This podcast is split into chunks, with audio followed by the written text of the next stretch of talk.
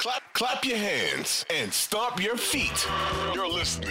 You're listening to the Clap Your Hands podcast, hosted by Eliot Shorr-Parks and Kyle Neubeck. Here they go. But I also do want to, you know, to, to shift on from the Mavs.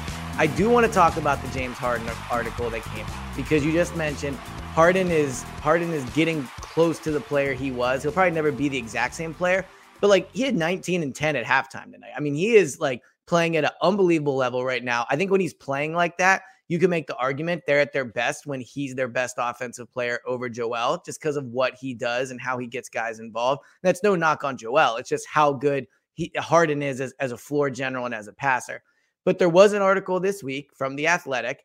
Um, it was a long article, as most athletic articles are. And it, uh, you know, it was basically saying James really, I'm going to paraphrase here, but I think it's pretty accurate. James really has interest in going back to Houston. Like my overall vibe from reading it was James heart is in Houston. It, like he wants to be there. He wants to end his career there. He has ties to it. It's a very real possibility.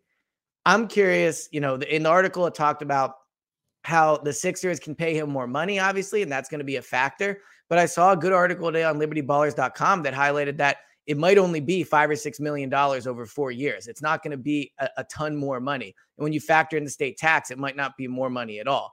So you're around, James. and we, we've talked about this, but curious if this article changes your opinion at all. For me, it really did make it feel like the Houston him leaving for Houston is a really real possibility. Curious what you thought of it.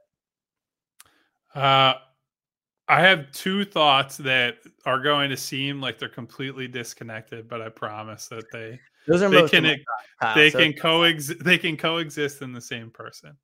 Um, I don't like I don't really think that there is anything that noteworthy in that article, and I respect the reporting of uh, of Sam and Kelly who put that out, and I just I don't know why we're even talking about this at this point. Like, well, I think there's a very real possibility that James goes to Houston, right? Like, I think that if you hear this as often and as consistently as we have, that at a certain point, it's like people are hearing things for a reason, right? Mm-hmm. I think the best recent example of this is when LeBron goes back to LA there was a lot of smoke in the year leading up. Like he's going to go to the Lakers. And at the time, it looks really stupid, right? Because they were nothing but a bunch of young players and assets and whatever.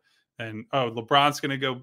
LeBron, who is carving out a path to potentially be the greatest player of all time, who wants to compete for championships, whatever. He's going to go join this young team with no real trajectory right. over staying in Cleveland on a team he's contended with over and over again, eh, or going to the Sixers, who were the other big suitor at the time, took a meeting with his agent, all that, who had at the time we thought Ben Simmons is this big ascending star. Joel yeah, Embiid obviously was a big ascending star, but clearly we're in a better position to compete right then than the Lakers were. Yep. And LeBron goes to the Lakers anyway because of, you know, 800 different yeah, reasons. Space Jam too, yeah. And so it's why I do say, despite the fact that I'm like, I don't care about this story and it's just no real new news. But I do also say James could very well leave for Houston. Like, as much yeah. as I say all this stuff, like, he's a loser if he goes back there because he doesn't want to win. There are so many things that can change, right? Between right now on March the 2nd, the Houston Rockets are a disaster. Like, present day, one of the worst teams, if not the worst team in the league, might get the number one overall pick, are going to be more concerned with whether they get Scoot Henderson or Victor Wembanyama right. or what they can do in the like whatever. But they could also take all that they have, which is you know whatever you think of their young talent, all the draft picks that they got from Brooklyn, draft picks and draft swaps in that trade that sent James to Brooklyn in the first place and they could just say we're going to completely flip the team in a matter of i don't know you could say in a day a week whatever it is yeah. james in it like now that james has an agent that's the other thing it's like james doesn't need to negotiate this summer right if we're just talking strictly this is the contract i'm getting and how long i'm getting it for his play has been good enough that he's going to sign for the most amount of years and the most amount of money he can get. Yep. You don't have wiggle room in negotiations anymore, right? Unless he suffers a devastating injury or he has the worst playoff run in the history of basketball. Yeah. I just don't see a scenario where James gets anything less than the max, right? So, no need to have an agent to negotiate. The reason you have an agent is because that's someone who can do all the like in between stuff and the, the weird tampering and talking to other agents of other people and say, hey, James might be interested in playing with so and so. Where where are they at with their happiness with their team, with their contract, and so on and so forth. And look, like James could do that, but I don't think James is going to do that while he's actively in pursuit of a title in Philadelphia. But now this gives James someone by his side who's saying, hey, look, I can do this for you. So yeah. you have all the options on the table in the offseason. So well, while I still think it's a loser move if he goes there, because I just don't think you're going to turn Houston from a, a, bullshit team into a contender overnight. I do think that it should be taken seriously. So it's funny you say that you have kind of conflicting thoughts it, it, inside. I kind of have the same. Like on one hand, if you look at Houston, they have the most cap space projected this summer. They might have the number one pick. They have all those picks. And I think it's important when talking about this to put yourself in how we're going to feel when or if they lose in the second round. Because if that happens, James can definitely make a case in his head. Okay, I'll take Bradley Beal with me to Houston, and and I'll also have the number one pick, or I'll take Jimmy. I don't know Jimmy, like whoever, somebody else with you. That that's a star that might get moved, or, or even or, like take it a step further. If they get the number one pick, that's the most valuable draft asset in like, yeah, maybe the history like of the LeBron. league. Since like, I mean, yeah, it if they were to say we'll trade this pick in a deal to get another star. Like, let's say they get James to commit, and James is like, I'm only going to commit if you trade for one, if not more than one guy to come mm-hmm. here with me. And I'm like the godfather in Houston, but I also have, you know, two or two A plus type running mates. If Houston were to put Victor Wembanyama on the table, that is like maybe the most fascinating trade scenario in the history of the league. And you could go to maybe like as many as like 20 teams and say, would you trade your best player just for that pick? Now, obviously, you have to do all the salary matching and yeah, all that yeah, stuff. Right, but right. like, but, but that that immediately become if you get that pick, and look, they're going to have about as good a chance as yeah, What is it now? League. It's like the top three have an equal chance, is how it works. Yeah, right? it's so I don't I don't quote me. I don't know the. Well, Tankathon has the top three it. teams at having a 14% chance, which makes me say that. Yeah, so and like, you go yeah. down to the sixth team, you have a nine percent chance at six, seven and a half at seven. So like even it, yeah. they don't have an overwhelming chance to get the number one pick, but it's a good chance. And in this scenario where Harden's coming and you want to compete right away, you could. I, I'm not saying it's the smart thing to do. I honestly think you'd probably be better off just keeping Wembanyama and moving everything else, and you know, yeah, not doing well, that. Mm-hmm. But if you wanted to say we want to go for it right now, there is no better way to do that than just saying, "Here's Victor on a platter for whoever wants it. Let's do it. Let's go. Let's, let's well, get it." Done. And what I always thought's been intriguing, and we'll tie this back more to the Sixers in a second. This isn't a, a Rockets pod, but uh, you know, even though you want it to be something, I, yeah, I mean, I mean, yeah. Let's be real; they lost tonight. Let's talk about a fun rumor, but I do think there's an intriguing part for James of I have Victor Wembanyama, I have all these young players around me. I can kind of like not ride off into the sunset, but if these guys develop around me, and he's playing like a top whatever player right now, top 10, 12, however far you want to stretch it that there's an intriguing part of that where he's not going there where he has to win the title next year. He's going there with, okay, next year maybe we compete. And then if these guys develop the year after, I have like two or three really, really good guys around me that I can, you know, be the third fiddle to uh, for the final two or three years of my career. But from a Sixers perspective, and this is my my kind of counterpart to how I'm feeling about like the fear of losing him because he's playing really well and it feels like a really real chance. The counter to that is it's hard for me to envision a scenario where we're on this pod saying give Harden the max and you have to do it. And he says no to that because if they lose in the second round, and you know, there's a, a tons of variations of way they could lose, but if they lose in the second round, more than likely we're probably sitting here and going, do you want to run it back with this team? What move can you make to to make it different, right? So in that case, we're probably not saying you have to pay Harden the max. If they win the title, at that point, you're like, well, they just won the title, so if he leaves, it sucks, but it is what it is. And then if they flame out, we're probably not. Banner hangs forever. It doesn't matter if it's one or, or 10. You, that right. banner's always going to be up there. So it's hard for me to envision a scenario where Morey is on the phone with Harden saying, We really, really, really want you back.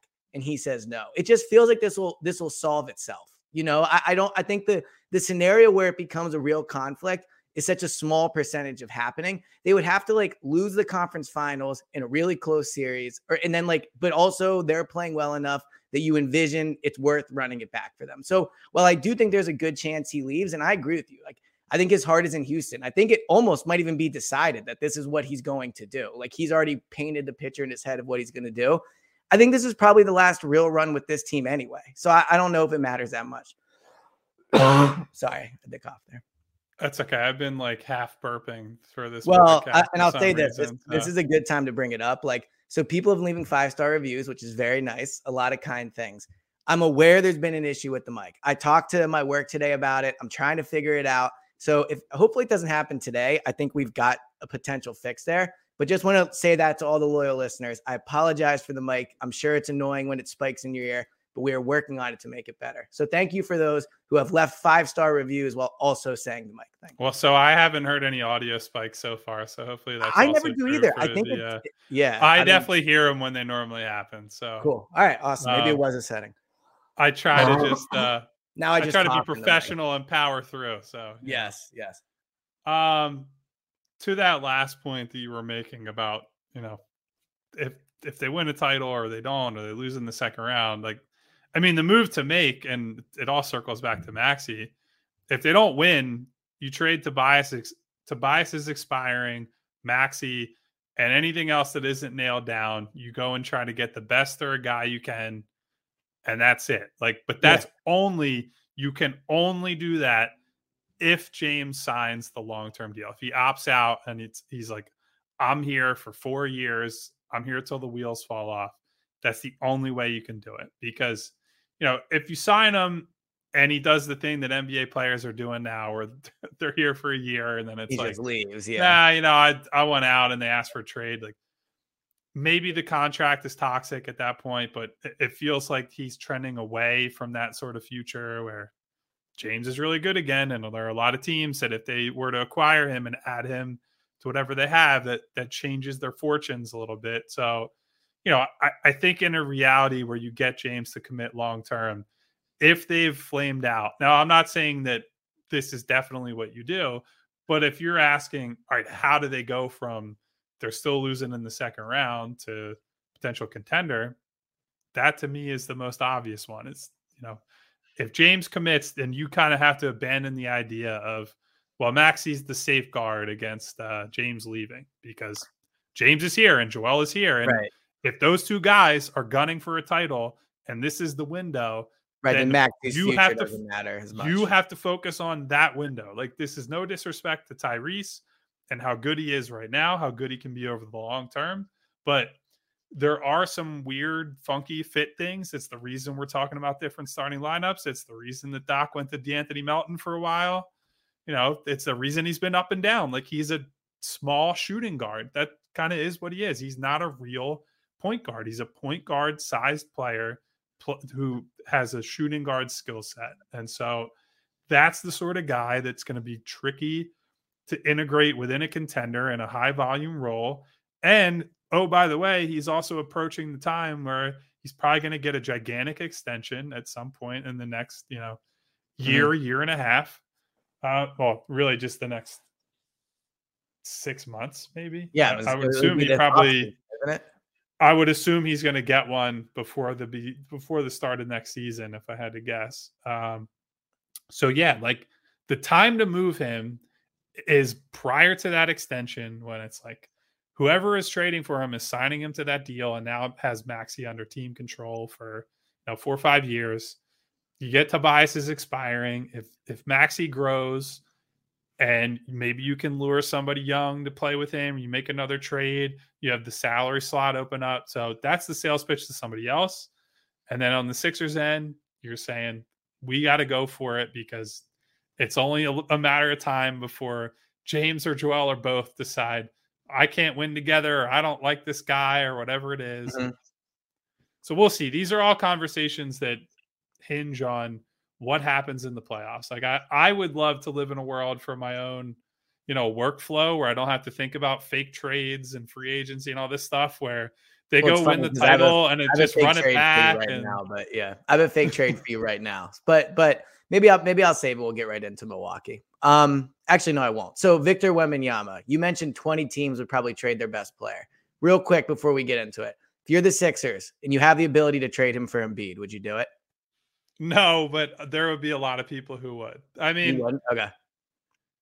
Because look, I think he like if you're gonna say there's a sure thing, I don't think there are ever sure things because of injuries and whatever. Like this yeah. is the guy, right? He's got guard skills. He's absolutely gigantic, great defender. He looks every bit like he's going to be the next generational guy. Um, well, Durant, if he were also like a center rim protector, which yeah. he's going to have to fill out and get stronger, there is going to be some concern about whether some like older veteran guys can just bully him early on. Obviously, the wingspan and the height is a great equalizer, but it's the same thing to a lesser extent that Chet Holmgren is going to deal with when he actually plays next year because guy is huge and was a great defender at the college level, but is rail skinny and it's like you know how does that work in the yeah. early days so i still don't think like you have a guy that you know is a genuine superstar mvp level guy in his prime can win a title and like yeah there are all these question marks with joel still trying to get it done but we don't have any idea how Wembanyama's career is going to turn out. And almost every time that you trade a, a superstar level player for, you know, we're trying to get younger, we're betting on this guy and upside and all that, it almost always goes wrong. Always. It, mm-hmm. it never, rarely ever favors the team that's going for the prospect rather than the guy who's, you know, the much better player at that time.